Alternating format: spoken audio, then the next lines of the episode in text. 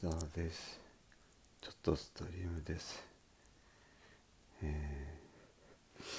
ー、寝落ち寸前ながらですね。えー、まあいろんなことが起こるものでですね。さっき喋ってる間もあの 水水が流れるかの話がじゃんじゃか来てあの時計とかがブルブルブルブル言ってたんですけど、えー、皆さんはご存知の通り僕が、まあ、稼げないやつだっていうことでですねご心配をおかけしてますが、えー、本当にですねまあ実はまあ明日ですまでにですねうんうんをですね。稼がないといけなかったんですね。うん。もうねそれはね僕の中にではうん。もう先週先々週ぐらいからずっと悩んでてどうやったらそこまで稼げるかなってあくどいことはしなくてですよ。考えてたんですね。で、まあ、福岡にも行ってたしねいろいろ手続きしてもう疲労感満載でで今日が金曜日じゃないですか。もうあと1日しかなくてですね。もうダメかなって思ってたけど僕は。諦めてなくてですね。だって明日までになんとか稼げばいいわけで。そしたらですねなんとかねやっぱあのまずさっきの水の流れじゃないのチェックとかまあ本当今日言った通りあの休みなんです本当は。だけどもうね表向き休みですけどやることがたくさんあるから休んでる暇ねえだろうっていうのが、まあ、正直なところでですね。本当は寝落ちしそうなんですけどもうそれを考え出すとですね眠れなくなるんですよね。だけどなんとかですね準備できました。プラスアルファもできました。なので、えー、ちょっとですね、まあ、明日朝まあゆっくりできないんですけどもあの稼げたのであの、まあ、これがねなんちゅうかな普通の普通のって言ったら僕は普通のサラリーマンに憧れてたけど、まあ、組織が苦手でダメだったんですけど、あのフリーでやるとですね、まあ、どないにでもなるんですよね、まあ、稼げる時は稼げないし稼げないない時は全く稼げない。特にコロナの時なんかも毎月の売り上げが0000000っていうような状態でですね。もうだから福岡のアパートを解約したのもそうだし、ね、学費を捻出するのもまあ大変なんですけどそうやって考えていく中でですね本当は6月からずっとあることが動き始めてそれに乗っかればちょっと大丈夫かなと思ってたんですけどまあ、いろんな出来事があって、えー、僕がさっきすみれって言ったと思うんですけど僕が表に出るとですねあまり良くないですね。っていうのはま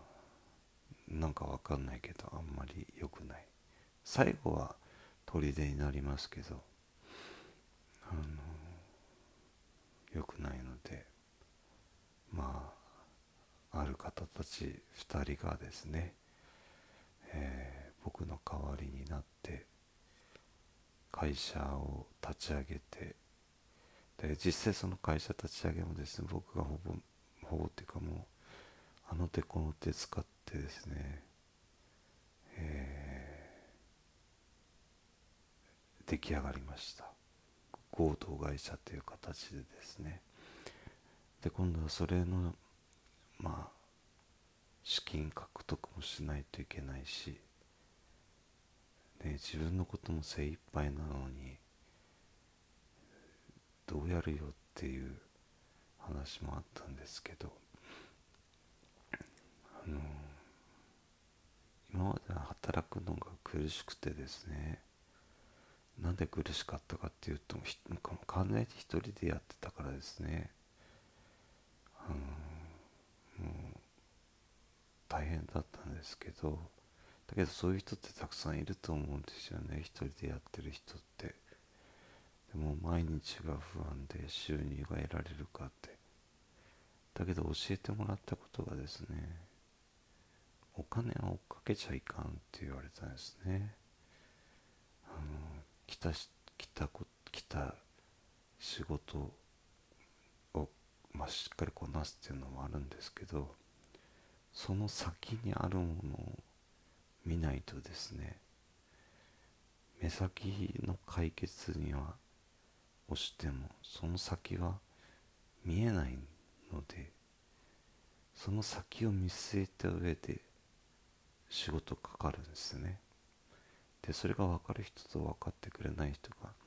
いますけどそれはそれぞれで自由なので別に強制もしないんですけど。まあ今回のは間一髪ギリギリ諦めなかったことでですね。無事に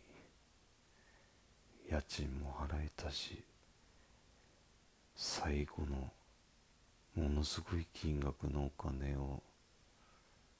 僕にとってはですよ。皆さんのお給料がどれぐらいか僕は分かんないしねまあ僕は基本的に時給時給換算っていうやり方をしないのでだからまあこれが明日入れることでですね入れていくか持っていくことでひとまずの区切りがですね僕の中でできるなと思って、うん、実際本当はご飯器を食べたかったんですよねお昼。だけど財布の中にですね夏目漱石さんが1枚しかなくてですね夏目漱石さん1枚の時にですね皆さんはもうねもうそんなさ懐事情か知りませんけどそれでうんうんじうんっていう額にねなるのかなって不思議じゃないですか。だけどねその歯医者さんで見た仕事とかを休みだろうとやるとですねやっぱりまあいいことがありますね。感謝してますもうそれもねあの今まで僕は自然に逆らってた部分があって幸せになるって何だろうとか楽しくなるって何だろうとかってずっと考えてたんですけど斎藤ひとりさんの話を聞くようになって少しでもねそれを実践できるようにやってたら少しずつ何かが変わってきました。なので皆さんに感謝しながら今日は不安な夜を過ごさずにですね眠ることができそうです。ありがとうございました、えー、稼げない男ですが、えー、稼ぐ時には稼ぐという最後まで諦めない。それだけです。ではおやすみなさい。モルザーでした。